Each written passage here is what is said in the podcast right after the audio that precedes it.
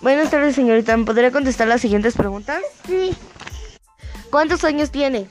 seis. ¿A qué, te- a qué se dedica? A estudiar ¿Qué nivel educativo se encuentra?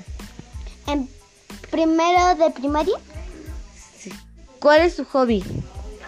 Patinar y dibujar ¿Qué estado vive? en las Peñitas Veracruz. ¿Qué piensa de la pandemia? Es, es algo muy feo porque no puedo ver a mis compañeros.